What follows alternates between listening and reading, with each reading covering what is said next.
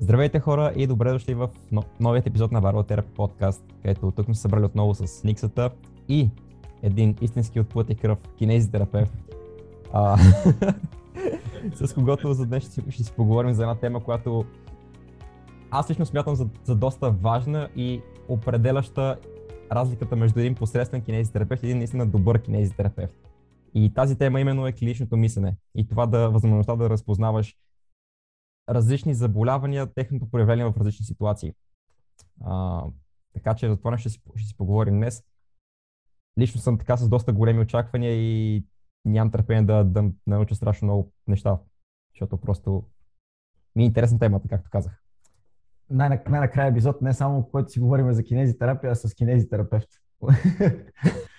а, да, всъщност много ми хареса това, което каза. И другото а, нещо е, че всъщност според мен клиничното мислене не само определя нали, кинезитерапевта от а, добър и посредствен, ами смятам, че всеки медик, всяко медицинско лице, това всъщност го разграничава от а, добър и посредствен. Но всъщност нека да се представи нашия гост Драго, като аз искам само да кажа, че а, му благодариме за това, че прие поканата ни, че всъщност с него се запознахме докато бяхме заедно на лагер и аз останах много впечатлен и всъщност научих много неща за клиничното мислене, за това как трябва да разсъждавам, как трябва да мисля и насоки, които в университета може би не се дават точно така или по-скоро не се обръща достатъчно внимание и именно заради това този епизод се надявам, се надявам да стигне до повече хора, които учат, занимават се с кинезитерапия, за да видят много по-различно мислене от това, което ни се предлага. Така че, Драго, представи се, Ами, здравейте от мен. Аз също искам да благодаря за поканата. За мен е хем е чест, хем е огромно притеснение и вълнение в момента, дори да не изглежда вътре в мен е така една голяма не каша, но огромно, огромно бушуване на различни емоции, тъй като за първ път ще говоря за такова нещо а, пред а, надявам се, по-широка аудитория и то свързано точно с а, самата ни работа, която е и в нейната дълбочина. Та, казвам се Драгомир Иванов, работи като кинезитерапевт вече 10 години. А, най-големия ми опит, може би, е в възстановяването на колена, долни крайници след операции, кръстни връзки, менискуси, фрактури, а, Работил съм и в а, баскетболен отбор като терапевт един сезон. Както Ники спомена, миналата година бяхме заедно на, на лагер с национални отбори до съответно той до 18, аз до 20 годишна възраст, там се засякохме. Така че и в спорта също имам а, така, доста практика и опитност, но също така много се интересувам от психология, от начина по който човек мисли, разсъждава, защо прави това, защо не прави друго нещо, откъде идват изборите му. Интересувам се много от, от астрология, от human design, от семейни констелации, въобще всичко, което е свързано с а, природата на човека и защо той е такъв какъвто е. Та, това е в общи линии моята професионална личност. Вау, вау. Доста, да, доста, за, доста неща, за които просто... Път... Кажи, Ники. а, всъщност, всъщност просто по, по представянето ставаш с а, някакво по-различно впечатление, нали? А, като питаш един кинези терапевт какво занимава и той в повечето пъти нали, казва или спорт, или примерно насоча в някакви неврология, вътрешни болести, зависи на нали, всеки специалността, но, но сега чуваш астрология, human да. design и така нататък и, и, и направо съвсем нали, различни насоки, но всъщност важни в процеса на работа, като се замислиш. Ами, тъй като става въпрос за мен и за моето представяне, реално това е това наистина е представлявало интересна на личността ми от много ранна възраст и още преди да си помисля, че някога напред в бъдещето аз ще се занимавам с лечение на хора, а, всъщност съм започнал да изследвам тези неща в мен, в хората около мен, семейството ми, приятелите ми. И смея да твърдя, че точно това с годините е започнало да се трупа като опит още преди, ама преди, преди, преди, преди да е имало идея за лечения и така нататък. Още повече цялата ми идея да стана терапевт, по-скоро да кандидатствам кинестерапия беше на шега. Мои съученици казваха колко добре масажирам, колко добре се чувстват, как, как се променя усещането им и така нататък. Аз разбира се го приемах с огромна така насмешка, абсолютно шеговито. Но на шега на шега, три месеца преди изпитите започнах да се готвя за, за изпитите в НСА. Кандидатствах, приехаме и вече когато започна самия процес на обучение и наследване, аз разбрах колко е интересно това нещо и си дадох сметка, за първ път разграничих, че всъщност кинезитерапията не е масажи, както е едно от основните, което е едно от основните разбирания да. масово за хората. Да, това, това е нещо. Важно. Разбрах, че е една много така дълбока наука, която търси зависимости вътре в тялото, кое, защо, как, кога, поради каква причина и така нататък. Което пък е темата на, което пък е днескашната ни тема, е срещата за днескашната тема. Това е един такъв въпрос, малко ми изниква. А, не е толкова конкретно за клиничното мислене, но малко повече да придобие, може би, контекст за кой си ти, какъв си като човек. Първо това, което спомена за human design и за астрология, че, че се интересуваш. А, това е една такава сфера, един такъв твой интерес, който някои хора бих казали, че не е много evidence-based, не е много научно обоснован, но пък същевременно доста неща понякога имат резон в тях. И може да си обясня света с тях. Ами, ще започна отговора с а, една мисъл на, на Никола Тесла и тя е, че ако науката започне да се занимава да изследва езотеричните неща за 10 години, ще постигне прогрес, който е постигнал за последните 200.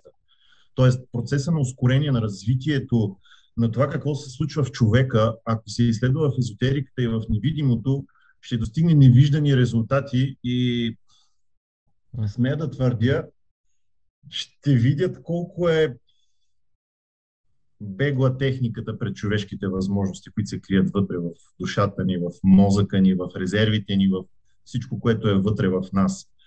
А,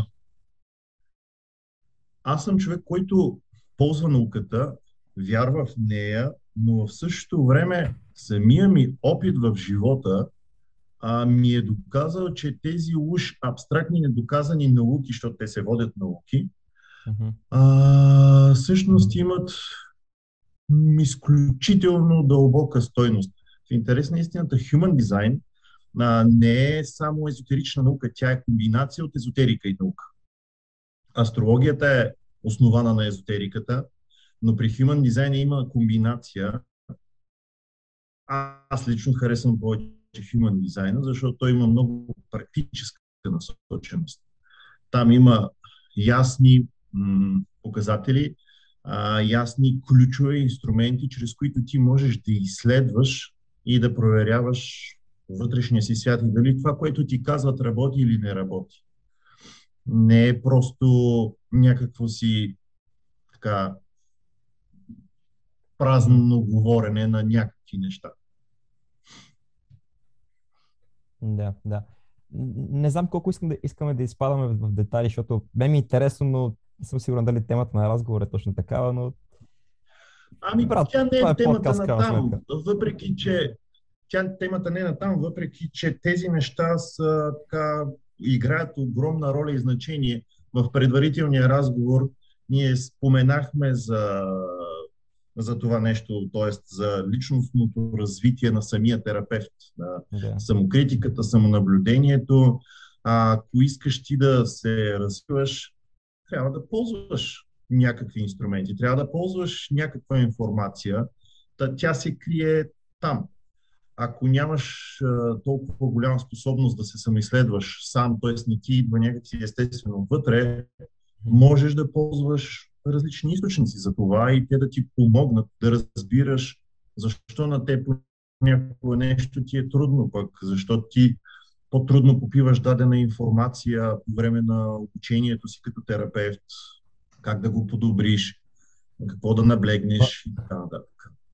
В тази връзка се сещам всъщност, че като си говорихме с тебе, Драго, нали, точно не до заключение, всъщност точно това нали, каза, че ако не можеш да помогнеш като кинезитерапевт на себе си, няма да помогнеш на никого. Това е факт. Това е факт, защото ако ти не познаваш това, което преподаваш, ако ти не извършваш това, което, т.е. ако сам за себе си не правиш това, което преподаваш, ти как ще знаеш какво се случва? Откъде ще имаш този по-голям опит, тази по-голяма увереност, че работата ти със съответния човек ще доведе до определен резултат. Да, затова са хипотезите, затова е клиничното мислене, но, но за мен специално, когато е преживяно, носи много по-голяма стойност, носи много по-голяма увереност и много по-голяма яснота в посоката, в която искаш да закараш съответния човек, спрямо неговото състояние, спрямо това, което той има нужда, има като нужда в този момент с проблема, който е дошъл от теб.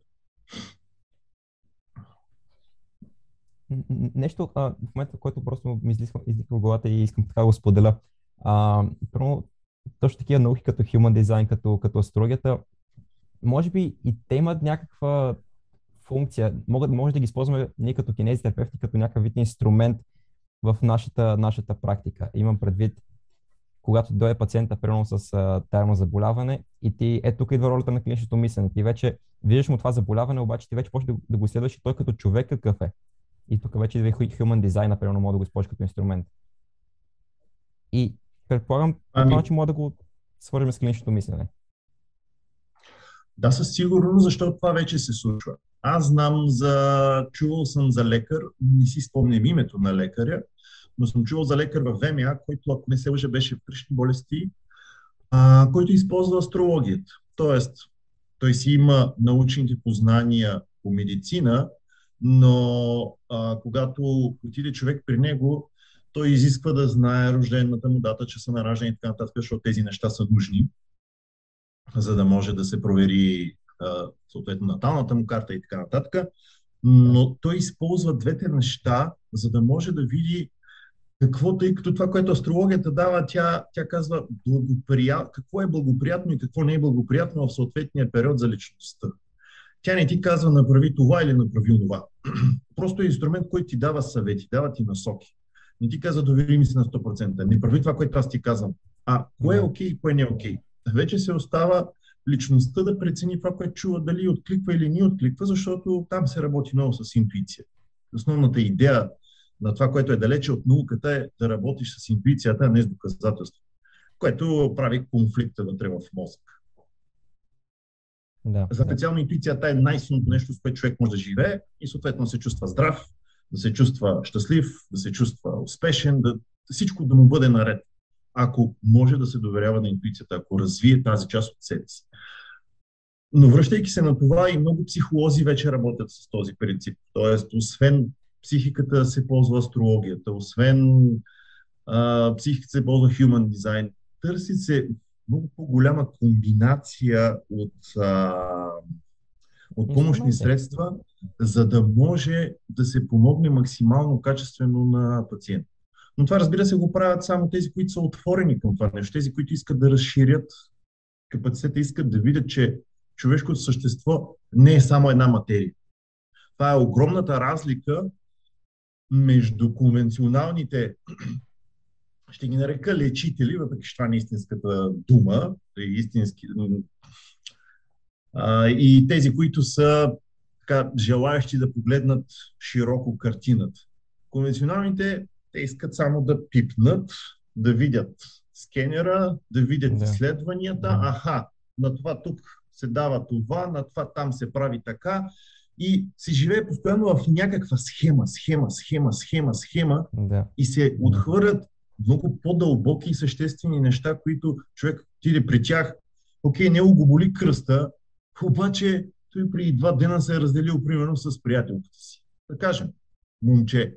И той е чувствителен. По природа е чувствителен. Това не го прави лош човек. Не го прави м- тъп. Не го прави глупав. Просто е такъв.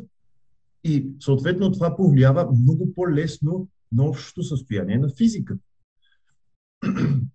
съответно се случват много различни поведения вътре на нервната система, която кара тялото да, да го изрази по нехарактерен и нетипичен начин, което ако му се направят изследването, съответно казва, а, на тебе нищо ще няма.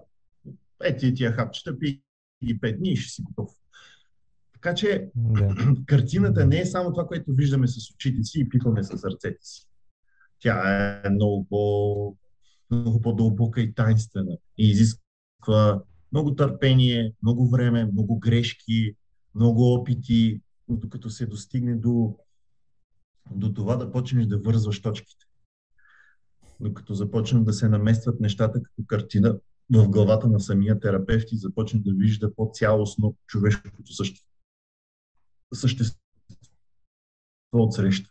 Не само с физическата му болка, ами и с моментното му състояние, с емоционалното му състояние, с психиката му, с всичко каквото е той. Да. Това е част от израстването на един човек, един терапевт също така. Да, това си е абсолютното израстване на личността, озряването. Озряване. Тя да може да зрее с времето, както един плод иска неговия, неговото време да озрее. Да, да. Добре, ние, ние тогава, а, може би, нека да започнем като обясним какво е клиничното мислене, защото ние някакси този термин го използваме едно, защото ние си го знаем като че ли, но може малко контекст да дадем. Какво е клиничното мислене? Клиничното мислене е начина по който мислим, а, хипотезите, които развиваме върху а, даден проблем, върху определено състояние на, на човек. Това са всички възможни варианти, които нашата глава може да създаде върху проблема, който човека отсреща изразява.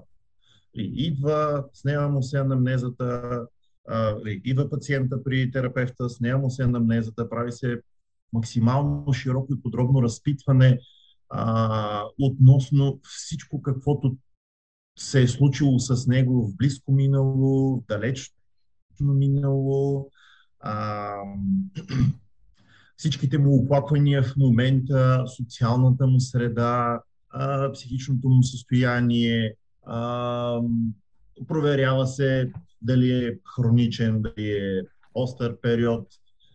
А, събира се максимално много информация, така че ти да можеш да разбереш личността, да можеш да разбереш а, а, какво тя прави, с какво се занимава, колко често го прави и тъй като е свързано с физическото тяло, много е важно да разберем дали е активен, дали е пасивен, т.е. дали спортува, дали е по-скоро статичен, в какво се изразява работата му, дали е творчески насочена, дали е повече аналитично насочена, защото всички тези неща започват да ни, да ни водят в посока как неговата нервна система работи, как неговата нервна система реагира, така че ние да можем по-ясно да си дадем сметка с какъв човек с какъв човек имаме работа, как, как да подходим към цялото а, негово а, състояние, каквото е то в, а, в момента. Разбира се, това се определя и от самата травма и от нейната тежест. А, дали става въпрос за човек, който е бил след някаква операция, след някакво щупване, след, а, след нещо, което е, има видима и ясна причина.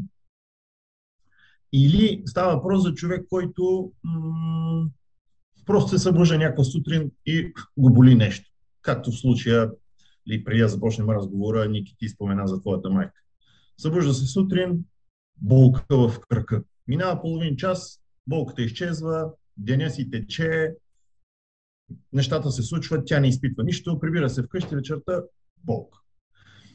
Това са, както аз ги наричам, а, трудните случаи в кинезитерапията или по-скоро истинските случаи, тъй като те са невидимите. Те са тези, които ние нямаме представа, що се случва това. И тогава пациента тръгва по лекари, изследвания, проверявания и така нататък и така нататък. И в много голям процент от случаите, когато се направят всички тези изследвания, лекаря казва нищо. Всичко е наред. И тогава започва объркването, започва губенето, започва лутането.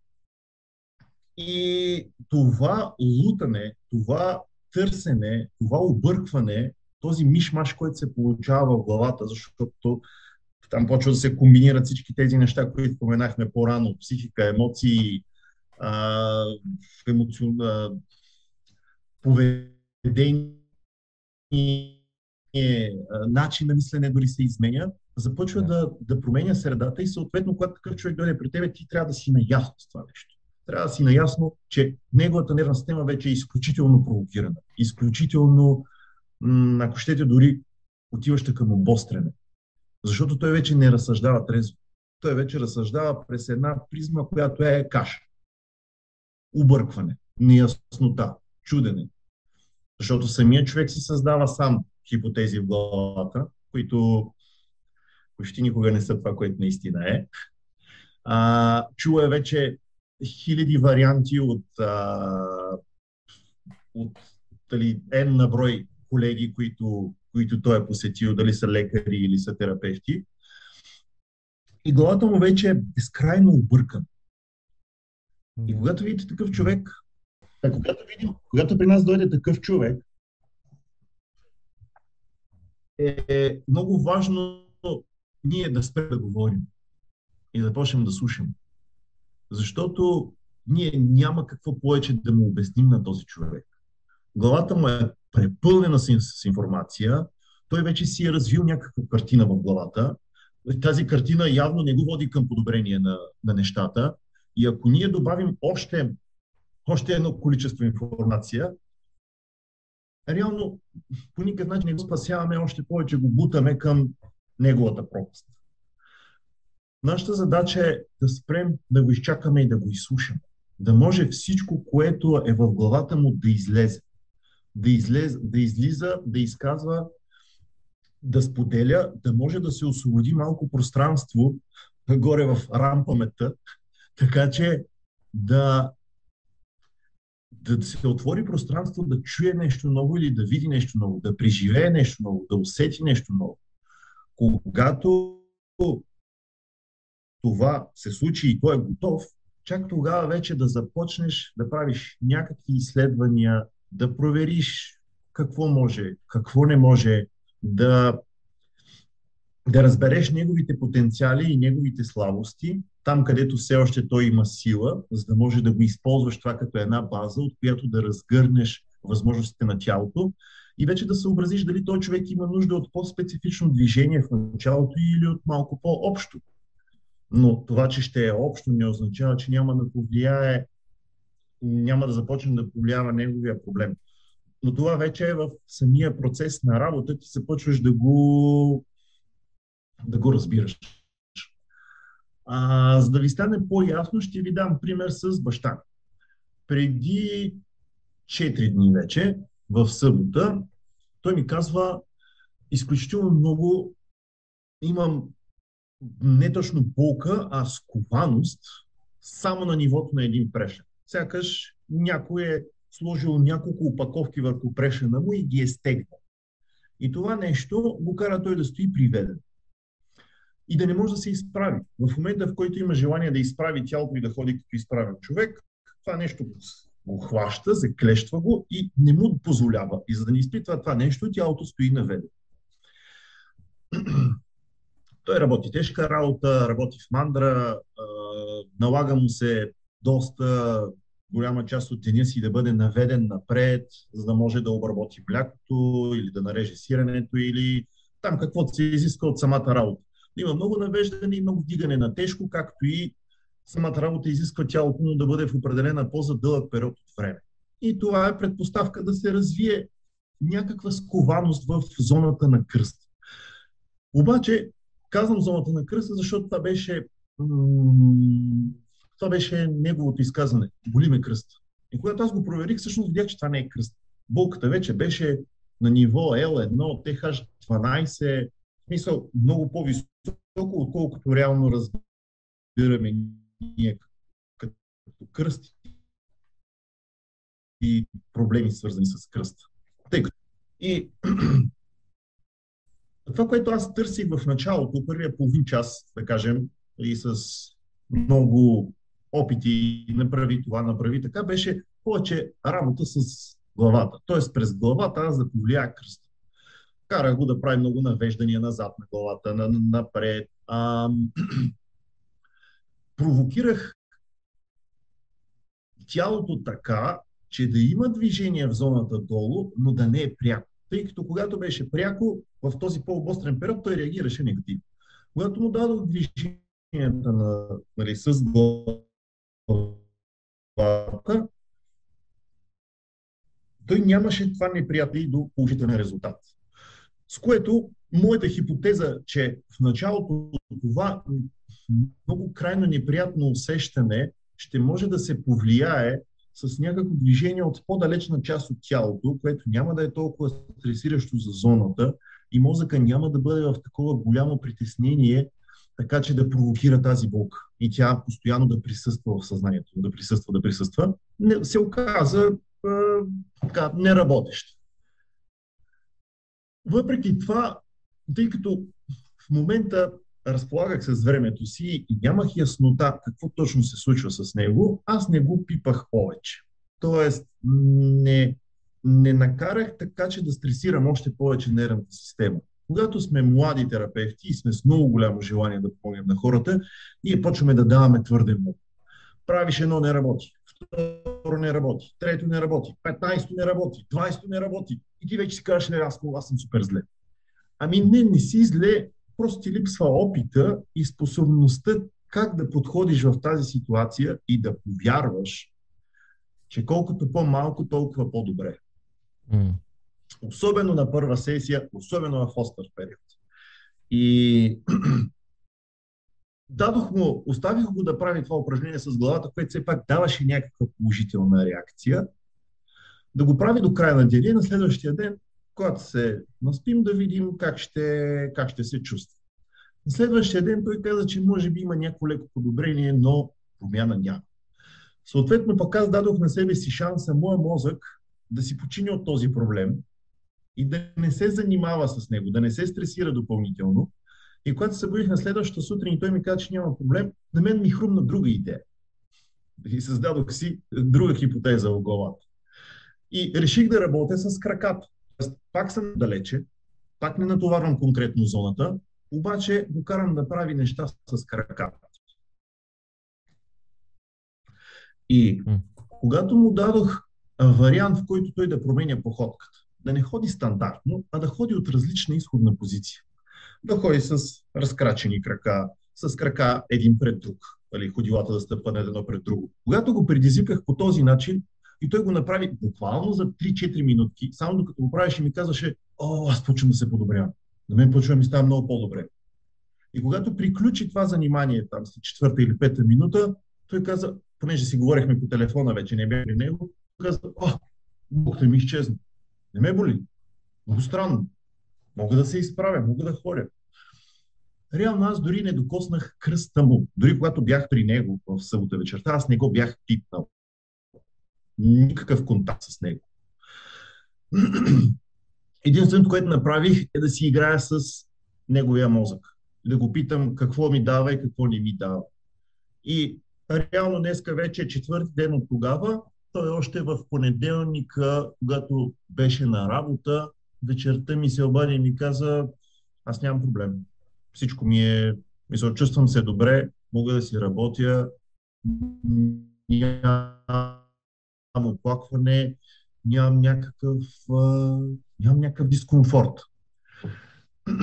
така че това просто е един подход, един вариант, нали, един пример ви дадох, в който вие, чрез, разбира се, чрез трупания опит във времето, но а, вие подхождате м- по начин, чрез който се съобразявате с това, което тялото казва. А, да, създавате си идеи, но не настоявате те да са такива, каквито вие искате те да бъдат. Не казвате, сега този проблем е такъв, на онзи, на оная лекция преподавателя да. каза това или на това упражнение се случи ели си какво, значи нещата са така, така трябва да стане, така трябва да се направи. Това е много, много заклещващо самия терапевт, много ограничаващо способността му да развие това клинично мислене, да развие това умение да създаде хипотеза, но е да е готов да се откаже от нея. Да е готов да приеме, че тя не е хапчето, не е това магическо чудо, което ще доведе до, до резултата. А да е наясно, че това е една опция, която не работи, но ти в момента нямаш друга, не се сещаш за друга, имаш една, две, три, нямаш повече, или имаш само една и тя не работи, и съответно не се получават нещата. Разбира се, когато си в работна среда и когато знаеш, че този човек трябва да заплати, идва допълнителен стрес, защото ти си авторитета и ти се приемаш като такъв, защото човека от среща те приема като такъв, mm. и знаеш, че трябва да си свършиш работата. И ако не си я свършиш и той заплаща празна работа, самото ти самочувствие спада. Но пък това е част от процеса. Това е, а, това е озряването, това е а, онзи момент, в който трябва да си наясно, че ще се срещаш безброй пъти, докато започне да се променят нещата, така че да имаш успешни резултати, да имаш натръпване на успеваемост и това тук започва да се огъвкавява и да излиза от общите рамки, да излиза от блокажите, да излиза от това, което го кара всеки път да ходи в една и съща посока. Нищо, че тя не работи, ама пак там ще отидем и пак там ще отидем. Това изисква време. и много грешки.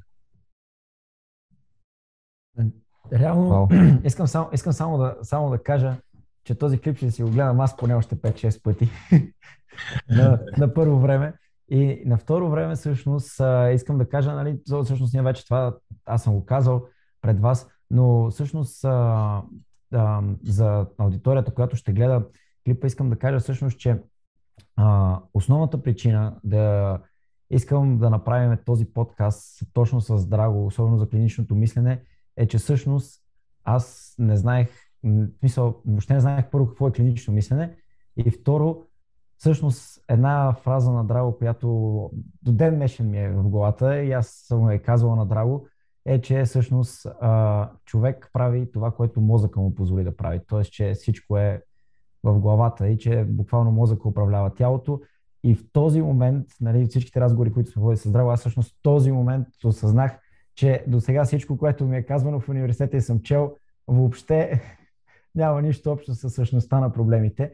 И виждайки някои от работите, които, т.е. то не бяха тогава пациентите, те си бяха спортисти, които просто тренираха, но а, всъщност а, нещата, които правеше Драго с тях, ми бяха супер интересни, защото а, въобще не се и докосваха до това, което ми идваше на мен аз да направя. В смисъл нямаше нищо общо, а резултатът беше на лице. Така че всъщност и това е причината да направим този подкаст именно с Драго, точно за това нещо, което разказа. И направо за мен е удоволствие да, да слушам като човек, който учи това нещо, просто е удоволствие. Аз искам да дам един пример, подкрепяйки това, което Ники казва. Примера е от моя процес на, на развитие и а, как аз съм започнал да разбирам какво е клинично мислене. А, а, било е преди, да кажем, две по-скоро, три или четири години. А, бях на един курс с а, Саква видео, го познавам. Да. Ам, малко прекъснат, тък му трябва да разкажа. Окей, okay, аз не казах нищо. Да, така да, да. Ти, ти всъщност каза, всъщност каза само, просто го представи отново а... okay. курса. Да. Да, да, да, ще точно. започна от начало. Да, за да подкрепя Ники в това, което той каза, с личен мой пример, как при един от случаите, в които ми е помогнало да тръгна да разбирам какво е клинично мислене, беше докато бях на курс с Акис. Предполагам, че повечето, които гледат това видео, знаят кой е Сакис. Той е преподавател, който е грък, идва в София да води PNF Малиган и Бобът Мгм. Като курсове.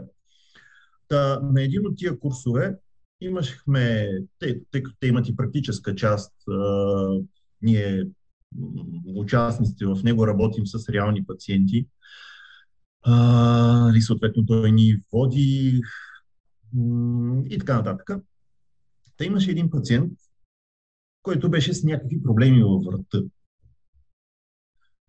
И той даде много елементарен пример. Това е примера за, за това, което Ники каза, с какво мозъка позволява и не позволява. Да, въпросният пациент имаше, няма значение от коя страна, кажем от дясно, има проблеми, не може да се главата на дясно. И той тогава направи нещо супер простичко, но буквално за мен беше вау, бум, отвори ми нова врата към това как да гледам случаите.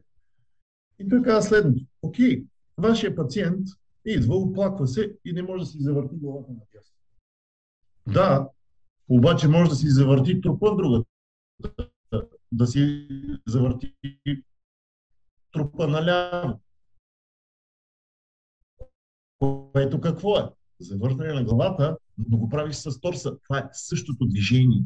Тоест, за мозъка това няма разлика. Просто разликата е в това, че зоните в кората, които казват на този участък завърти се на там, по някаква причина са блокирани и той не го разбира и не знае как да го направи. Обаче зоните от мозъка, които казват на торса завърти се на там, работят. И тая част може да последва движението и нещата са окей. И съответно, като го направиш това нещо 20 пъти и в един момент оп, главата се върти надясно. И чудото е станало. И ти не си направил нищо фантастично, нищо невероятно. Просто си търсил и си разбрал как това нещо функционира и си започнал да работиш с него и да си играете. Даваш ли ми, не ми ли даваш? Играем ли, не играем. И започваш да разбираш постепенно, постепенно с експериментите какво се случва вътре и твориш. На практика твориш. Това от кой, от кой курс е точно тези тип методики? Ами най-вероятно на PNF сме го учили, тъй като Малиган е мануален курс. А, В смисъл това е методика изцяло с а, мануални техники, мобилизации. А, разликата от стандартните мобилизации е, че е с движение. А, докато PNF. А, знаете какво означава? Да. Проприоцептивно нервно-мускулно улесняване. А, и там се разглеждат а, много, бих казал, подробно. А, много подробно се разглеждат Как да помогнеш на пациента с функционални движения? Аз така бих го... вариантите, начините. е, Много се работи с проучвания, т.е. да ги търсиш, да, ги, да, да, да, да си обясняваш, да търсиш зависимости. И въобще PNF идеята му, то не е техника. То не е нещо, което ти сядаш и го правиш с ръцете си, въпреки че има и такива неща.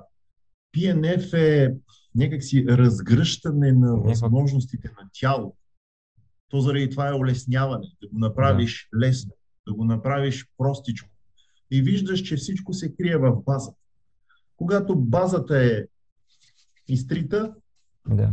когато по някаква причина във времето се е загубила, тя трябва да се върне, за да може отново да започне едно надграждане и връщане до истинските възможности на тялото, спрямо възрастта му, спрямо професията му, спрямо ежедневието, с което той е ангажиран. Да. Тук ми изкач, изкачваме другия въпрос, а, който направо директно ще го задаме по-скоро как, как ти успя да си развиеш а, твоето клинично мислене? Винаги ли си бил ден първи някакси така по-абстрактно мислещ или това с годините си го придобил? Аз винаги съм бил абстрактно мислещ, но за да развиеш клинично мислене, мен в началото ми беше супер странно какво е това. Аз самия, разбира се, по себе си го аз продължавам да го развивам. Това е един процес, който постоянно търпи развитие. Самия аз, по мой спомен за първ път, клинично мислене съм чул след 2015, след 2016. Това са 3, 4, 5 години след като съм завършил университета. И то благодарение на тия курсове. Имайте предвид, че това какво ние си мислим в главата, че можем, знаем или правим, не съответства на това, което наистина ние можем, знаем и правим. И това, че мислиш по-абстрактно, това, че имаш някакво творчество в главата си, не означава, че го прилагаш. А, означава, че го прилагаш в момента, в който наистина си позволиш и започнеш да го правиш и осъзнаваш, че ти ще направиш грешка.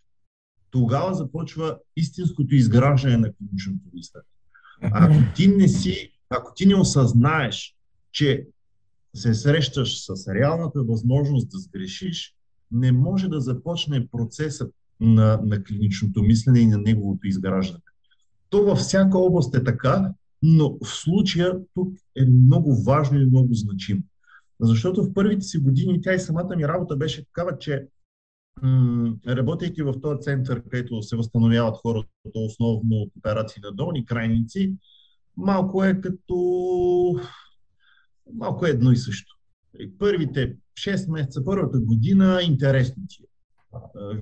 Видиш това, видиш онова, запознаваш се с различни случаи, с различни хора, с различно поведение съответно на тяхната нервна система и, и това те е интересно и някак си те кара да се, да се моделираш сами. Проблема, свързан конкретно с това, се развива основно по един и същи начин. Винаги има отклонения, но си има една основна тенденция, по която върви. И там някак си, м- поне за мен, в този момент, с тези разбирания, някак си клинично мислене от сегашната гледна точка, като гледам, въобще не е имало, въобще не е присъствало. Тогава е било малко повече а, изкача ми думата. Тогава е било повече... Не мога да сети, няма значение. Виждаш как реагира тялото, правиш съответно нещо. Нали, да. Съвсем простичко. Директно, да. Но с течение на времето, виждайки колко още много неща идват, колко още много теория идва и как тя пък се подплатява с определена практика, но това се случва като посещаваш курсове, като искаш да учиш и да пипаш и да разбираш, разбира се, а не само като казваш, а, за какво е това нещо? Или отиваш, посещаваш го да сложиш дикчето, че си го минал този курс и после пак не му обръщаш внимание въобще не го ползваш и няма как да се получат нещата. Та, с течение на времето, като виждаш, че сякаш да се изчерпват инструментите, сякаш да се изчерпват възможностите, имаш две опции. Или да останеш това и да спреш да се развиваш, с което си приключил, или да продължиш да търсиш. И тогава вече и на собственото предизвикателство трябва да се изправиш пред мързела си, пред срама си, пред много неща, които личността започва да, те, да ти казва и да те саботира. Но продължавайки по този начин и вече стигайки 15, 16, 17 година, а, срещайки се все повече с термина клинично мислене, срещайки се с курсовете и PNF и БОВАТ, започваш да виждаш как там ти поставят задачи, чрез които ти трябва да направиш нещо. Не е важно толкова дали ще сгрешиш или няма да сгрешиш. Важно е да започнеш да правиш действия в определената посока. И, и нещата започват да се, да се развиват. Започват да, се, да ти светват в главата все повече идеи, все повече идеи. Вързваш м, определени твои случаи, които си имал в практиката, с това, което чуваш по време на курса излизаш от курса, отиваш пак при пациента, работиш с него, виждаш това нещо работи, това не работи. И с течение на времето това нещо започва да се намества в, в главата ти. Може би нещо, което най-много ми помогна, беше преди, преди година и половина, 20-та година есента беше, Сакис пак беше в България. Ние колеги от Варна организираха неговото гостуване. Бяхме 3-4 или 5 дни там, в което той работеше с пациенти пред нас и в последствие обясняваше или по време на работата обясняваше какво прави, защо прави, защо не прави това, защо прави това. И едно от основните неща, които аз разбрах тогава, тъй като моята глава стоеше в а, едно такова вярване, че той всичко знае. Че Мартин Еремия всичко знае. Че за да си много добър, трябва да знаеш всичко. Въобще е много голяма, и, и, и, много голям идеализъм, много голяма представа за перфектност на нещата. И по време на този курс, гледайки го как работя, тогава забелязах и осъзнах едно нещо той не знае всичко. Mm.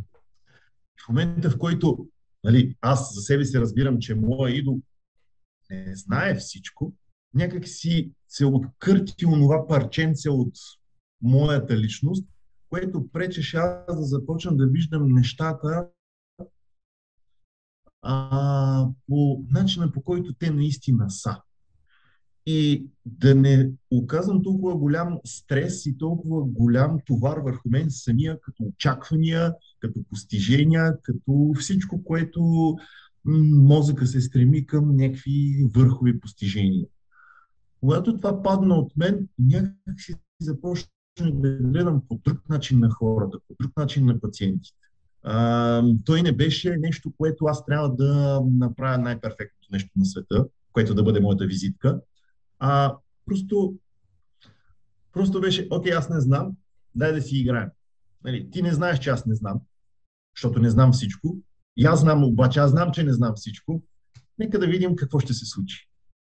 И когато започна тази игра, всъщност започнаха да се променят и резултатите с хората. Започнах да, да намалявам фрустрацията към мен самия, очакванията към мен самия. Спрях да се чувствам зависим от резултатите и от това какво ще се случи с пациента, нали, че едва ли не неговото, неговия резултат и неговото състояние ще окажат огромно значение за мен и за живота ми. И когато това се намали, резултатите буквално започнаха да се изменят с седмиците напред. И така моето клинично мислене започна да се развива в, в времето. И сега, когато се срещам с нов пациент, не отивам с мисълта, чакай сега, той има такъв проблем, за този проблем се прави това, прави се така, прави се това, а, ако еди си какво стане, аз как ще реагирам. Нали, тази mm-hmm. картина в главата, това, този шум, това мислене, което не е клинично, започна да отихва, да отихва, да отихва. И гледаш какво се случва, гледаш как реагира. И започваш да си създаваш идеи в главата на момента, в който той ти разказва историята си почваш да се ориентираш, този проблем повече ставен ли е, повече мускулен ли е, повече с нервната система ли е, как да подходя, да работя повече с или да работя повече с активност или, т.е. да го карам той да прави някакви неща, които ще покажат какво може, какво не може, кога болката се увеличава, кога се успокоява. И това все повече и все повече разгръща картината и почва да ти става все по-интересно и почва не да ти е напрежение, ами да ти е буквално една забава, една игра. Да. Това... А, извинявай, Цецо, просто защото точно а, в, в темата всъщност, нали, а, нямам опит с а, реални пациенти, а с а, роднини и приятели, които ми се доверяват, като имат някаква болешка. И просто Драго като а, казва всичко това нещо, което, нали, смисъл, че това, тя мисли в главата, сега това проблем трябва да се направи това и така, така, да. и просто открива в себе си. Просто като дойде човек с проблема и в главата ми е някаква пълна каша и почвам да се сещам някакви техники, които съм приел и, и всичко възможно да приложи и се опитвам максимално и даже, нали, смисъл, а, страдам от факта, че не помагам, нали, смисъл, или примерно, че няма подобрение а, е, а, и да право се изяждам и започвам и още повече да, да вкарвам някакви неща, някакви приеми и същото време сега сещам за един случай, който нали, той не, не е практика, смисъл все пак е, просто съм се опитал да помогна с а, една моя приятелка, да го наречеме, която а, имаше необичайни такива болки в кръста, а, то даже така по целия гръб общо взето. И аз правя там някакви техники, правя някакви тестове, а, вече съм се супер много амбицирал, че ще помагам, ще правя всичко възможно за нея. Правя това, правя това, правя упражнения и давам така нататък. И я Всичко, пита да. и тя ми казва, да, бе, нали, има някакво подобрение, чувствам се по-добре, ама, нали, както каза Драго предишния случай за баща му, не, не, в смисъл, не, не изчезва проблема. В смисъл, има подобрение. Действително си има подобрение, но не изчезва проблема. И следващия момент, сега минаха коледно-новогодишните празници и ние съответно не се виждахме, защото нали, тя с семейството си, тя все пак е и майка, а, а и аз нали, със семейството. И извъна, аз лично извъна, след, примерно, да кажем, втората седмица на януари, извъна и казвам, нали, какво става? Тя вика, О, супер съм тук, хапнахме, пинахме, вика, с роднините, вика и въобще забравих за проблема. И всъщност, тя, проблема си се излекува сам, тя просто, тя даже не е имала проблем, най-вероятно. В смисъл, има някакво, някакво, някакво напрежение, не усетила е нещо, започва, вероятно така си го обяснявам аз, да си набива филма, така както казват yeah. тинейджърски, че има сериозен проблем, звъни ми даже да ме търси като подкрепа, аз почвам да й създавам някакви упражнения и така нататък, тя още повече си създава проблем. Изведнъж в момент, в който Се си почива с роднините, хапва пива и така нататък, и ми, даже е забравила, че има проблем и просто даже не ми се е обадила, че проблема е излекуван.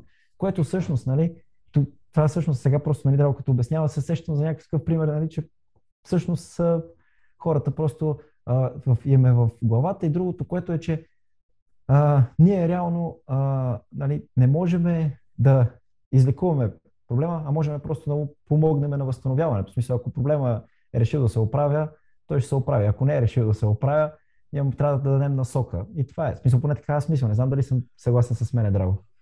В голяма, в голяма степен нещата са точно така. А, ние като терапевти стоим с една идея в главата си, че м- ние оправяме нещата. Да. а, което е доста голяма заблуда, бих казал. А, тъй като има едни такива нали, от тези а, науки, които не са свързани с науката и не са доказани, но там има такива правила, че пациента не иска да му бъде помогнато. Тоест, ако човека, не е нужно да е пациент, ако човека не желая да му, е помог, да му бъде помогнато, никой не може да му помогне. Ама няма сила, няма нещо, което да може да повлияе на състоянието. Ако той вътре не го желая, няма какво да се случи. Но ако го желая, колкото и да е труд, колкото и време да изисква, може да изисква месеци, може да изисква 5 години, той ще се справи с нещо само защото го има желание.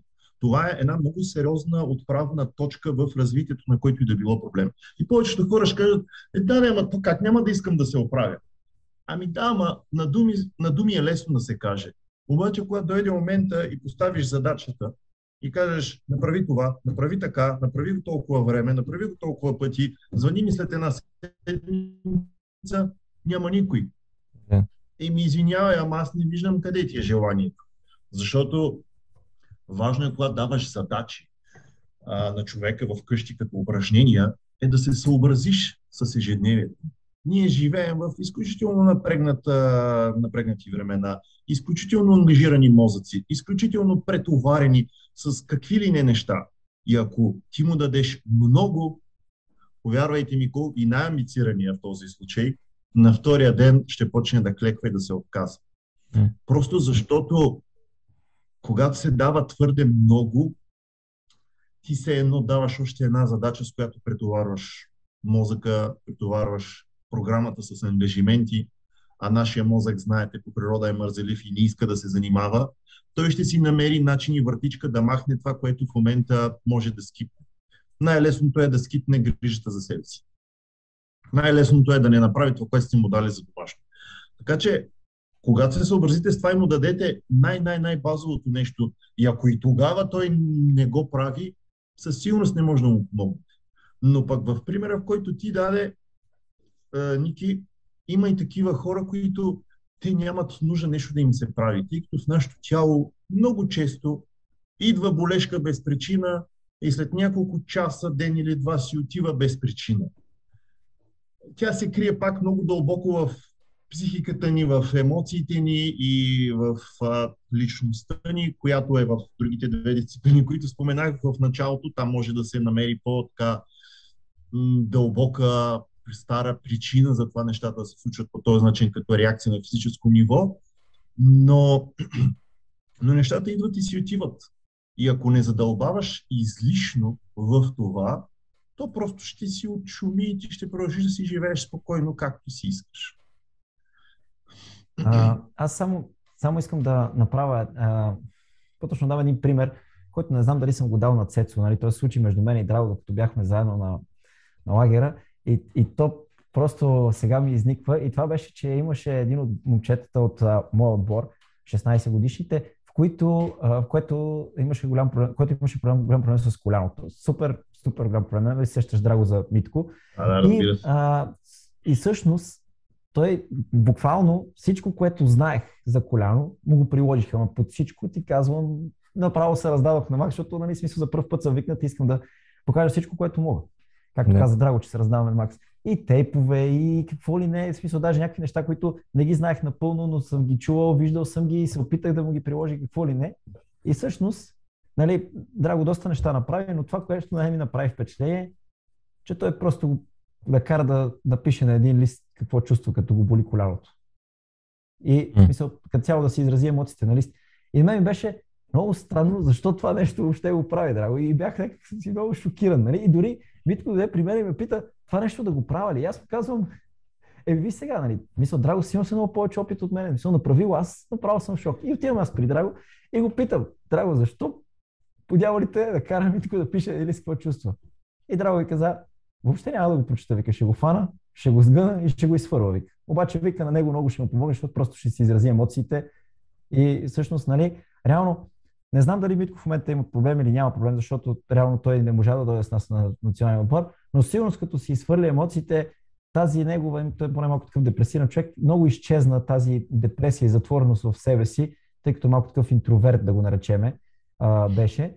И, и тогава аз осъзнах, че всъщност има толкова лесни, на пръв поглед лесни говоря, разбира се, приеми, mm-hmm. които можеш да приложиш, за да помогнеш на един човек, че всъщност Просто, нали, в смисъл, нашата, нашата работа нали, изглежда много трудна отстрани, но всъщност тя използва супер лесни приеми, само че ти трябва да знаеш как да ги вкараш. И тогава, аз е тогава просто бях в супер голям шок. В смисъл, никога, никога, никога нямаше ми дойде, нали, защото нали, аз осъзнах, че той е супер интровертен тип и че е затворен в себе си и че не успява да сподели цялата емоция, която чувства. Обаче никога нямаше да ми хрумне, че той може да фане един лист и химикалка и просто да я напише. И аз ако му го дам като задача, това, което каза Драго, просто искам да кажа, че всъщност човека срещу нас, нали, той даде примера за когато е бил на обучението, че всъщност човека срещу нас със сигурност знае, че ние знаем повече от него, а това колко знаем ние всъщност, само ние си го знаем. Но той със сигурност знае, че ние знаем повече. И че каквото и да му дадем като задача, ние може да направим с не точно голяма яснота, или пък всъщност да не е ясно, що сме го дали, но със сигурност той ще ни се довери и ще каже, а това е, трябва да го направя, защото този човек разбира, нали, ще го направя а всъщност ние просто, нали, както каза Драго, си играеме. Нали, смисъл, буквално си играеме. И, и просто това, е, това, това за мен беше някакъв нали, като защото пита Драго за клиничното мислене и как е тръгнало да се развива и как се е развило във времето, всъщност не, че моето клинично мислене се е развило или че, нали, смисъл, те първо се развива, но всъщност в този момент аз започнах да си давам сметка, че нещата в кинезитерапията не са точно така, както ни ги дават и както ги учиме точно в този момент. И а, това, което а, това, което бях прочел, реших да го приложа. Да го направя за първи път експеримент на реален случай. И тя казва, че я боли врата от няколко дни. И аз започнах да я разпитвам. Какво се е случило през последните дни? Има ли нещо различно в живота и а, въобще каква е ситуацията? Защото по принцип болките във врата са свързани основно с вината. Вината като емоция стои във врата. И къде, тя... Къде го пише? Просто питам. А, това е психосоматика. Мисъл, може а. да отвориш различни източници за психосоматични състояния и ще видиш, че на физическо ниво а, различните емоции, различните състояния се проявяват в тялото на определени нива. Добре. И когато се разговорихме, тя си призна, че от 2-3 дни, нали, призна, казвам, защото е човек, който по-трудно а, разкрива себе си. М- тя каза, че от 2-3 дни супер много се тревожи и а, съответно, когато човек тръгва много да се тревожи за друг човек и да иска да оправя проблемите му, започва да трупа вина върху себе си. И когато разгадахме тази картина, аз не пипнах врата, аз не правих нищо физиотерапевтично. Mm. Болката изчезна. Мисъл, до края на деня и на следващия ден болка е няма. Тя каза просто мина. Аз си спомних какво правя, нали, разбрах си поведението, разбрах на къде ми се насочва енергията и мисълта, прекратих процеса и болката изчезна. Wow. Нали, няма пипане, няма докосване, няма нищо. Да, болия на определено място, болия врата като върти и така нататък. Нали, има си конкретната, така, ако треним като физиотерапевти, симптоматика, с която можем да си играем, да чувъркаме, да пипаме и така нататък. Обаче аз не направих нищо от това. Просто реших за себе си да експериментирам как ще се прояви този проблем, само като работим с поведението. Само като работим с това, тя на къде насочва вниманието си. И нейният основен проблем е бил такъв, че тя взима е прекалено много отговорност за живота на другите хора и се опитва да им помага Точно на така. тях. Тя в този момент, в последните 2-3 дни, е прехвърлила чувството за отговорност върху друг човек, Да. желанието си да мисли как да го разреши, как да му помогне, какво да направи, какво да стане, еди си, какво еди си, що развива се картината, мисловната. И това от Се този момент, в който всичко е започнало с болката в, в врата й, съвпада с момента, в който тя започва да насочва вниманието си повече към а, човека от среща. Като този човек нито е търсил помощта й, нито е супер близък, няма, м- няма такава близост, няма така необходимост Да. това да се случи. Никой не е попитал за това нещо. И нещата се справиха. След това сме го прилагали върху колената и в различни случаи, различни пъти. И в момента, в който тя успокои състоянието си поради някаква причина, която се, да се е случила, а, неприятното усещане в колената изчезва.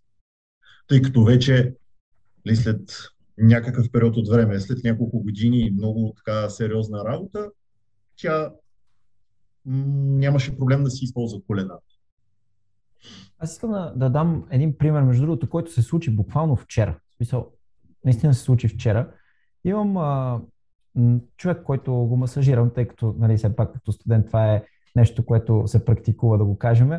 И а, просто той е лекоатлет и то, мисъл, нали, сериозен лекоатлет и той нали, ми сподели, защото все пак знае, че учи кинезитерапия, ми сподели, че има проблеми с адуктори, че адуктора го усеща прекалено натегнат и дали можем да работим върху адуктора. При което като пипна на палпация, нали, тъй като прави масаж, той не е с повишен тонус. В смисъл, да, нали, нормално, спортист е, има малко по-повишен тонус на мускулатурата, което се смята за нормално, но не е нещо, кой знае какво.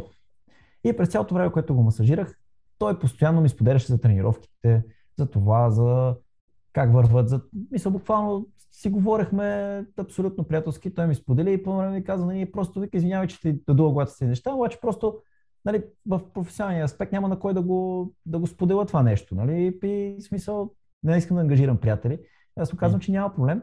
И в същото време, масаж като масаж. И той става и каза, мале, вика супер, а доктор ми е много добре, вика, чувствам го много добре. И всъщност, нали, реално масажа си е бил масаж. Аз не, не, нищо не съм повлиял на това нещо. Обаче сега се замислям, т.е. аз и вчера всъщност се замислих, че всъщност той просто цялата тази емоция, където ми е изхвърлил, нали, защото беше около час разговор, нали, е трябвало просто да изхвърли просто адуктора му да се почувства. Той като човек въобще не го чувствам добре, супер, нали, добре, добре си го намачкал, при което нали, аз му казвам, да, но всъщност въобще не съм го добре намачкал или въобще нищо не съм направил. Той просто е имал нужда от явно от разговор.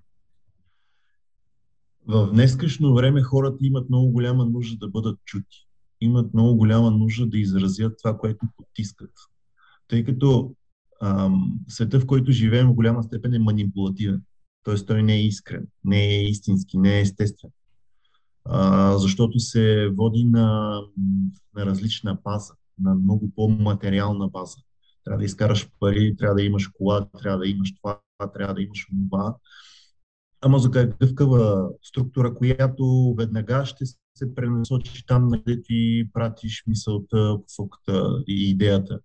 И той върви на там. Но нещо, което се забравя от човешкото съзнание с течение на времето, особено от вашата възраст нагоре, след 22, 3, 4, 5, когато вече наистина почваш да се срещаш с живота, а, е, че започва да забравя, че ние имаме чувства, имаме емоции. Че имаме вътрешен свят, който трябва да бъде обгрижен и него не го интересува абсолютно нищо. Тоест, на вътрешния ни свят грам не му пука, че ам, че или си кой е с, с такова богатство, а другия е с не знам си какво богатство. Емоцията в момента, това я вълнува. Тя иска да бъде освободена. Иска да бъде пусната на свобода и да не се задържа в теб. Защото задържането на емоцията в теб натрупва енергия и прави блокаж. И този блокаж нито мълиган, нито най- която и да било мануална техника, мобилизация, каквото и да било, няма да му помогне, докато не тръгне да се освобождава този процес вътре в съществото. Защото то се натрупва, натрупва, натрупва и по този начин ти намаляваш способността на мозъка ти да бъде максимално адаптивен в настоящия момент. Защото само настоящия момент е този, който имаш. Философско е, но е факт. И само в тази ситуация ти можеш да вземеш някакво решение, само в тази ситуация можеш да прецениш и да прогнозираш, а, да, да направиш някакви стъпки в времето напред, да, да избереш дали искаш това или искаш нещото, което ти се предлага, за да може да си в час с нещата и всичко в тебе да се случва спокойно. Дори това да са перфектните условия и изисквания към живота ни, те са такива и всеки един от нас смятам, че по съзнателен или несъзнателен начин се стреми към тях. Но дали ги изпълнява, вече е друга тема на, на разговор. Заради това и по-рано в разговора, в, в разговора споменах, че трябва да слушаш човек. Трябва да го чуваш. Твоята задача не е да му наливаш нови знания, не е да му наливаш нова теория. Твоята задача е да му позволиш той да се разтвори, да му позволиш той да се усети такъв какъвто е. И по този начин стартираш процеса на възстановяването му или на оздравяването, там, какво, за каквото е дошъл при теб. Защото ако ти това не го умееш и не го развиваш като качество и като способност, няма никакво значение, че си най-добрият изпълнител на всички техники. Никакво значение няма защото те не могат да се свържат с проблема. Не могат да отидат точно там, където им е мястото. Наш, нашата работа е да слушаме пациенти, да му позволяваме той да се разгърне пред нас, а не да му наливаме нова теория. Да, е защото тя теорията е навсякъде. Нали, тя е безкрайно достъпна. Той може да влезе в интернет, ако е по-отворен, ако е по-любознателен, ще прочете, ще научи, ще направи това, ще направи това. Но всичко това е да мине през мозъка му. Но кога ще мине през, а, през практическата му част? Кога той ще го направи, за да разбере, че е факт? Кога ще го усети? Кога ще го преживее? Докато го теоретизира, това няма как да се случи. Докато ти не започнеш да работиш с единствения истински инструмент, който имаш в живота си, и това е тялото ти, кое, чрез което ти дава способността да усещаш, нали, да, да разбираш, да пипаш, да докосваш, да, да мислиш и така нататък, не можеш да постигнеш каквото и да било. Между другото, точно, а, смисъл, не, не точно по тази тема, но като цяло а, в този а, контекст на мисли а, ми идва идея, който може отново тримата да направим а, подкаст, клип на тема, нали, именно това, нали, доколко и какво трябва да обясняваш на пациента, нали, смисъл в а, процедурата, нали, смисъл какво му се прави, трябва ли да му обясниш, както нали, Драго току-що каза, да му фърлиш нова теория или да си я запазиш в главата? Защото има случаи, пък, в които има, поне а, нали, говоряки с а, други кинезитерапевти, в които има хора, които ако не им обясниш точно какво mm-hmm. мислиш и защо правиш нещо, те не, не, не се отпускат да го направят.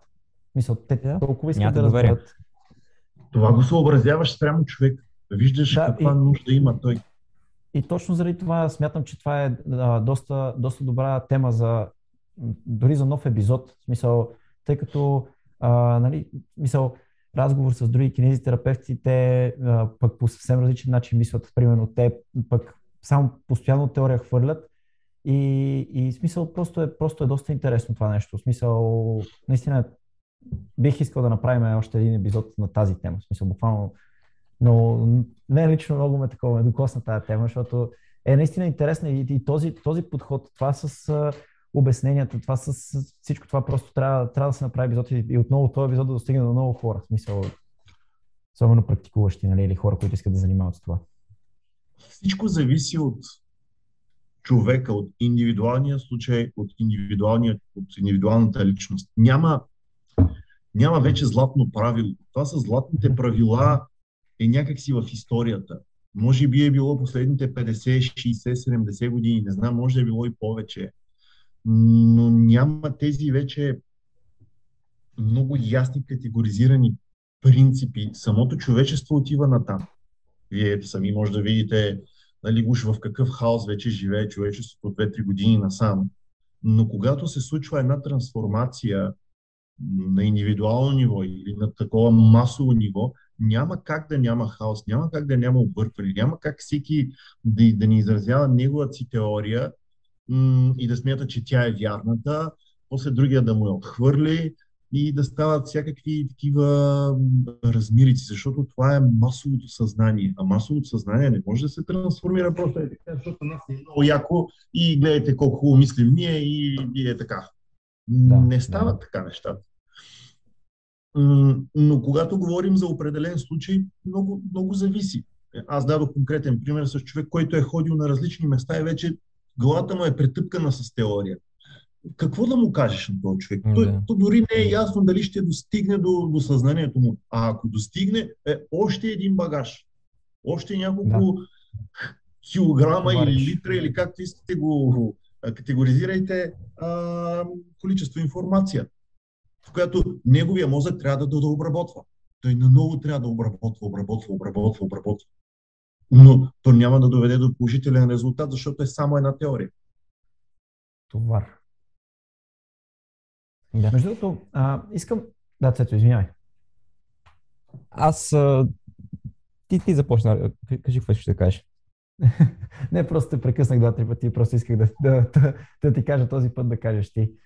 Добре, хубаво.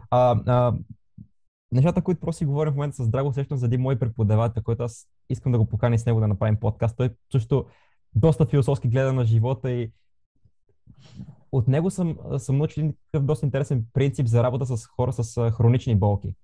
А, хора, които болката, нали, някаква такава идиопатична, т.е. не знаем откъде идва, не могат да свържем някакъв конкретен, конкретна причина за тяхната болка. И това, което той прави в неговия подход и това, което ни учи и нас в практиките е да правим един такъв по-психологически подход в лечението ни с този пациент. Един такъв подход, в който ние го обучаваме човека да, да приеме себе си, да приеме болката си като нещо естествено, нещо нормално, което не трябва да се страхува.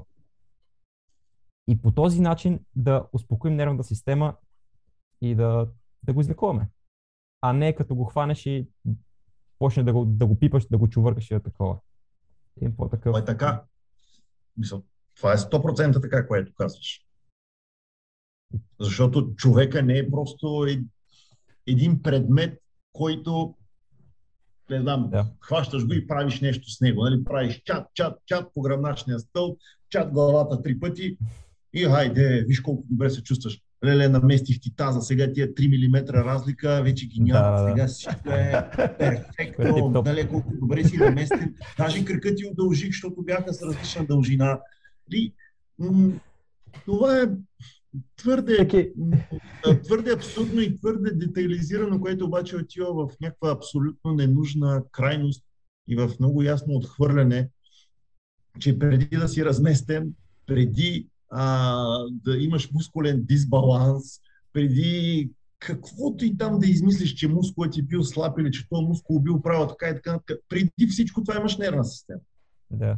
А преди нервната система имаш нещо, което те е създало, ама ти не знаеш какво е.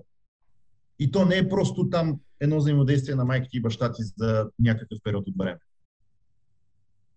Защото никой не може да го обясни как се случва. Все още никой не е намерил това обяснение. Да. Всеки, всеки а, мисъл с а, кинези терапевти, с които се води, аз дадох и пример, в, как каза ти, предварителния разговор с Тиляна Романова, всъщност с хора, които а, точно имат този клинично мислене, този подход в работа си, такива кинезитерапевти, и когато стане въпрос за, нали, да го наречем хиропрактиците, нали, смисъл точно тези, които удължават и крайници и наместват тазове и така нататък, а, всъщност винаги получавам точно един такъв а, малко по-импулсивен отговор от а, нали, тяхна страна и се почва точно така. Е, удължихте крака с 3 мм и подобни изказвания, смисъл, които нали, а, показват колко абсурдно всъщност е а, практикуването на такива похвати. А, аз, аз искам само да, да кажа нещо, което ми е в главата, между другото, и а, да дам някаква такава, не насока за разговора ми, нещо, което да питам Драго дали го е практикувал по-скоро. А, случи се следната случка. Бяхме в а, болница на учебно-клинична практика, няма никакво значение. Влезнахме в стаята на пациенти. Идеята беше, а, силно казано, да снемем анамнеза, но всъщност просто да разпитаме пациента под наблюдението нали, на лекара, като нали, всъщност човека беше с а, пневмония вследствие на залежаване и просто някакви общи въпроси да го питаме. Той беше в така тежко състояние, смисъл беше контактен, можеше да говори, беше с, както се казва, с акъла си, но просто да го разпитаме, обзето да видим пациент. И първият въпрос, който ми изникна, нали, смисъл, буквално е така, вътре беше дали пуши, нали, смисъл дали е пушач. А, и в момента, в който той каза не, и понеже жена му беше в стаята, просто забелязах изражението на жена му как беше. Мисля, тя нищо не каза, но просто изражението й беше супер, супер странно. Да, да. Отивам в лекция по нервни болести става на въпрос. Отивам при нервни болести и доцент Стаменов, който нали, много му благодаря, той също за клинично мислене, просто нали, той, да. той също много отваря погледа за клинично мислене. И той каза следното нещо. Аз много обичам, когато за първ път срещам с пациент, да го помоля, вика да дойде с близък негов. Дали ще е роднина, приятел, с който прекарат повече време, семейен приятел, няма значение, просто да му е много близък. Защото вика, някой път пациента вика, дали от его, от суета, малко послъгва, вика, и просто вика изражението на човека до него ще ти подскаже. Той никога няма да каже, не, не, не, не е вярно, обаче вика мимиките ще ти подскаже, че нещо има, може би, малко гнило в цялата работа. И всъщност аз включих в, нали, точно в това нещо. И ми става драго дали си прилагал този прием, нали, смисъл, дали наистина има нещо такова, защото реално, нали, всъщност като снемаш анамнеза, тя нали, за това е важна, ако има някаква такава информация, която пациента нарочно крие, лъже или така нататък, всъщност може да даде грешна насока на, на работа. Нали, трудно да увредиш, но нали, смисъл можеш да или влушиш състояние, нали, или нещо да се случи, смисъл да приложиш грешна методика. И всъщност едно такова трето лице, което просто с мимика ти подсказва, че този пациент май, малко послъгва, може да бъде полезно. И те питам дали просто си пробвал такова нещо. А, аз съвсем съзнателно, нали, аз да го търся, не ми се е случвало, въпреки че съм го ползвал, но то по-скоро зависи от а, типа човек, а, типа дали е по-възрастен, дали има някакви вече когнитивни нарушения, дали има някакви неврологични проблеми, които затрудняват а, възможността ти да проведеш нормален разговор, с който да вярваш на човека. Така че това по-скоро е по-специфично и зависимо и от характера, с, с характера на хора, които работиш. Нали, от типа хора, като заболявания, като проблеми. А, така че това, това е определящото. Аз нямам чак толкова много такива в моята практика, но ми се случва, понякога ми се случва да отида на домашно посещение при възрастна жена или мъж, които е добре, примерно, детето им да е там или партньора им да е там, който а, би могъл по-ясно да ти даде информация и ако видиш, че нещо е неясно, да, да попиташ и да, да сравниш информацията. Така че да, това е, това е факт. Особено ти си, го, ти си имал ясен пример, който е бил много бил много голяма подкрепа на една теория, която си чул от преподавател. Така че, да, абсолютно е възможно това нещо да се случва и е окей, ако имаш среща с такъв човек, да имаш все пак един трети, който да може да, да помага. Но така или иначе, аз за себе си предпочитам винаги да работя директно с човек. А, Имал съм случаи, в които идват деца, т.е. по-малки са, и родителите тръгват да напират, ама да обясняват, ама добавят, ама еди си какво, еди си защо. Аз ги спирам, защото ам, изчаквам самата личност да се прояви. А, моето отношение към нещата е да се да, да накараш човека от среща не, че това ми е основната идея, с която вървя, нали, не да е специален, но а, да му се даде шанс. Той е специален, но а, да му се даде шанс той да изрази поведението си, той да изрази състоянието си, той да каже какво се случва, защото той ще го направи по най-оригиналния негов начин.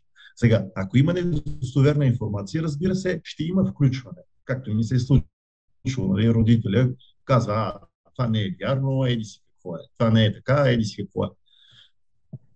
Но, но е съвсем различно да дадеш шанс на личността да се прояви, защото тогава разбираш още по-ясно с какъв човек имаш работа. Тоест, разбираш дали в процеса на работа може да му се довериш или не може да му се довериш. Защото това е определящо. Това е определящо за това колко ти пък да се отпуснеш и да знаеш колко да даваш, колко да не даваш, колко да натовариш. А, тези неща играят съществена, съществена роля. И също време пък има моменти, в които хората са напълно, нали, децата в случая, като такива, като такъв пример, които много ясно, точно и конкретно ти казват какво им е, защо е как се чувстват, какво се случва с тях, как е така работата. Но аз самия за себе си имам такава тенденция, че много държа на личността, много държа на индивида. Mm-hmm. Тоест, държа личността да се подкрепя и да се развива, а не да й се налива допълнително външна информация, допълнително неща, mm-hmm. които не са за нея. Но това си е вече моя си такава лична черта, която е малко да. по-страни от самата работа. Да, това не означава, че да, в дадени моменти, когато дойде пациента с някакво заболяване и с херния, примерно и ти не му обясняваш какво е херния, защото искаш да го оставиш да се развие личностно или нещо такова. Мисъл, О, да, разбира има баланс. Да, да. Да, да, да. Винаги има баланс. Да, да. Той е необходим. Той живота ти го налага да има баланс, защото ако няма баланс, ти вие ще мари. Да. да, определено. Ми, понеже вървим към края на епизода, Никса нещо да кажеш? Не, не, просто, просто исках да кажа, смисъл, по-скоро да, понеже нали, да, да правим, мисля по-точно да направим някакво заключение на да, да, епизода, тъй yes. като а, всъщност информацията в този епизод е доста стойностна и дори аз лично имам въпроси, които още бих искал да задам, но просто епизодът ще стане прекалено дълъг и да. дори предлагам да заснеме друг подкаст за това нещо, но искам просто да кажа, че от целият разговор, който а, нали, проведохме, а, нещо, което най-много така по-скоро раз... мисля, остана ми в снето е, че всъщност от, а, ако трябва да извека учебника, нали, по, примерно, патокинезиология, в него пише, нали, че а, мисъл, когато дойде пациент при теб, започваме с рамнезата, директно нали, огледи, палпации и така нататък. Всъщност, ние в този разговор, аз поне така мога да кажа, че всъщност Драго, чрез една качествена и стойностна анамнеза, чрез един качествен и стойностен диалог, прави голям процент от лечението на пациента. Тоест, да. а, на нас в университета, специално на нас, много казвам днес, много ни се набляга на това колко са важни мануалните техники. Нали, да пипнеш пациента, ръцете ти да са обучени, да са гъвкави, пръстите ти и така нататък, да усещаш, което нали, то е изключително важно. Обаче в самото лечение на пациента, това, което сега разбрах от Драго, нали, изваждам го просто като това, което аз съм разбрал от този епизод, е, че всъщност една качествена и стойна анамнеза, и стойност на анамнеза въобще няма да те, смисъл, няма да те кара да се луташ в палпацията. В смисъл, ако има нужда от палпация или от оглед, ти вече ще гледаш точно конкретното нещо. А не огледа и палпацията да бъде тотално общ, нали? И да почнеш чрез пръстите си да напипваш, примерно казвам, това е грубо, което го казвам, разбира се, да напипваш къде е проблема, а ти ако всъщност проведеш една много добра анамнеза, директно пръстите ще отидат на проблема, ако мога така да го кажа, де. А, тук е важно обаче това, което ти каза е да е ясно да се разграничи, не се отхвърлят техническите умения, защото това са технически умения. А, това са, чрез тях ние все пак развиваме сетивата си и способността си да се развие някакво мислене в някаква посока. Но същественото е, че само ръцете ти и само добрите технически умения, които можеш, няма да ти развият мисленето. защото те просто ще те държат на ниво технически умения. Да, начинът ти на мислене може да доведе до мисълта да отидеш и чрез ръцете си да провериш мобилността на прешлените в глобалния дял, защото въпросният казус е свързан с това, че има там някаква ограничена мобилност. Да, чрез ръцете си ти проверяваш има ли или няма. Но ако има мобилност, човека има проблем в кръста, т.е. боли го, а мобилността е добра, еми не е там проблема. Да, те са ти помогнали да се ориентираш, обаче оттам нататък ти трябва да си задеш въпроса, да, тук има добра мобилност, ама не е проблема там. Трябва да работя с нещо друго. Какво е друго? Примерно мускулите. Окей, какво да подобря на мускулите? Коя част от тях липсва? Липсва им сила ли? Това е най-редкия случай, бих казал. А, липсва им контрол, липсва им а, издръжливост. Какво им липсва? И започваш да проверяваш. Окей, проверяваш издръжливостта. Наведи се 15 пъти. Навежда се. И няма проблем с издръжливостта. С какво има проблем? Може да има проблем с контрол. Окей, навиди се бавно. А, не се навежда бавно. Еми явно има проблем с контрола на движението. Работим за да подобрим контрола на движението. И по този начин той е като алгоритъм, само че този алгоритъм няма предварително написана първа, първа стъпка направете това, при втора стъпка направете това, при трета стъпка направете това. Нали, при клиничното мислене това го няма. Там е отворена картина. Там е отворено. Всичко е отворено. Там всичко зависи от теб и това на къде ти ще отидеш в това отворено поле, което се отваря пред теб. Но когато знаеш кои са опциите, което вече е теорията и се учи в университета, какви са, всъщност не всичко се учи в университета, това, което казах, но когато започнеш да, а, да вървиш в тази насока, ти реално развиваш способността да съчетаеш добрата техника, добрите умения с идеите, които развиваш и начина по който мислиш, така че да те отведат в правилната посока. Така че ръцете не се изключват. Те просто мисля, че... са един помощник. Мисля че, мисля, че просто заключението вече е направено. Аз няма какво да кажа повече. А... Мисъл, то, то просто това беше, това беше просто заключение, което трябва, то трябва просто да остане като финал на клипа. В смисъл, това е, ами... това е тоталната същност.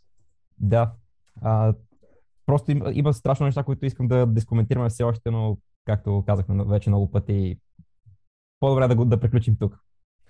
Аз само искам да, да завършим епизода с а, а, едно изречение, което съм си записал, т.е. ние двамата с Цето сме си записали, а, без да го правиме като тема на обсъждане, но е нещо, което бих казал, че е добър финал за клипа, просто да остави така размисъл в хората, които ще гледат. И това е всъщност изказване на Драго, което каза в предварителния ни разговор, когато се разбирахме за епизода. И това беше, че клиничното мислене е игра с мозъка на пациента. Това е нещо, което аз нали, записах. И тук можем да отворим голяма скоба за разговор, но всъщност по-скоро бих оставил хората да го, да го чуят и да си помислят на това нещо. Прекрасно. Еми добре, а, Драго, много ти благодарим за отделеното време. Беше ми изключително приятно да те слушам наистина с голям интерес през цялото време. Фантастичен да. разговор се получи. Това ще е подкаста, който си пусна няколко пъти. Личният да. подкаст, който си пусна няколко пъти. И винаги си добре дошъл за, за, за втори епизод. Даден момент. Ами, аз също много ви благодаря за предоставената възможност и за това да дискутираме много, много, много съществена тема от а, процеса и развитието на терапевта и съответно на развитието на проблемите на хората. Да. Надявам се да съм бил така достатъчно и полезен, но и събран, да, да разбран, да, да съм обяснил нещата по максимално достъпен начин за, за всеки, който ще го гледа това видео. И ще се радвам да има и други епизоди с мое участие, да мога да, да давам да това, което е в моята глава и да разгърна моето поле на, със сигурност, със сигурност. на действие и на развитие в професията и живота. Да бъдеш, да бъдеш аз... слушан в още един епизод. да. и, и, аз искам, и аз искам от мое име също да благодаря И да, общо взето, а, общо взето миналата година, защото вече си миналата, лятото, като се запознахме с Драго, нямаше някаква идея за подкасти още въобще. В смисъл, имаше я като някакъв зародиш, даже общо взето всъщност, когато бяхме на, на лагера, с Цецо а, разглеждахме първите епизоди, които да заснемем след като се прибера. И всъщност а, в момента се чувствам даже горд, че една такава идея всъщност се разгърва и стигаме нали, до момент, в който даже снимаме епизод с човек, с който просто като седяхме на вечерята и около 3-4 часа аз просто... Не, то просто мозъка ми не побира информацията вече, то просто се побираше в някакви други структури, само и само да запомна нещо. А, така, че, така че наистина много благодаря за участието и аз, Драго. И се надявам наистина да заснемем поне още един епизод. Благодаря ви. Чао от мен, желая ви хубав ден. Това, месец, това от нас. Година. Последвайте, споделяйте а, и разбира се, а, долу в коментарите, ако някой иска да заснеме тема нали, на клип, който му е интересно от нещата, които говорихме. С участието на Драго, просто сложете коментар, че искате да направим и ще организираме такъв епизод със сигурност. Чао! Бъдете здрави!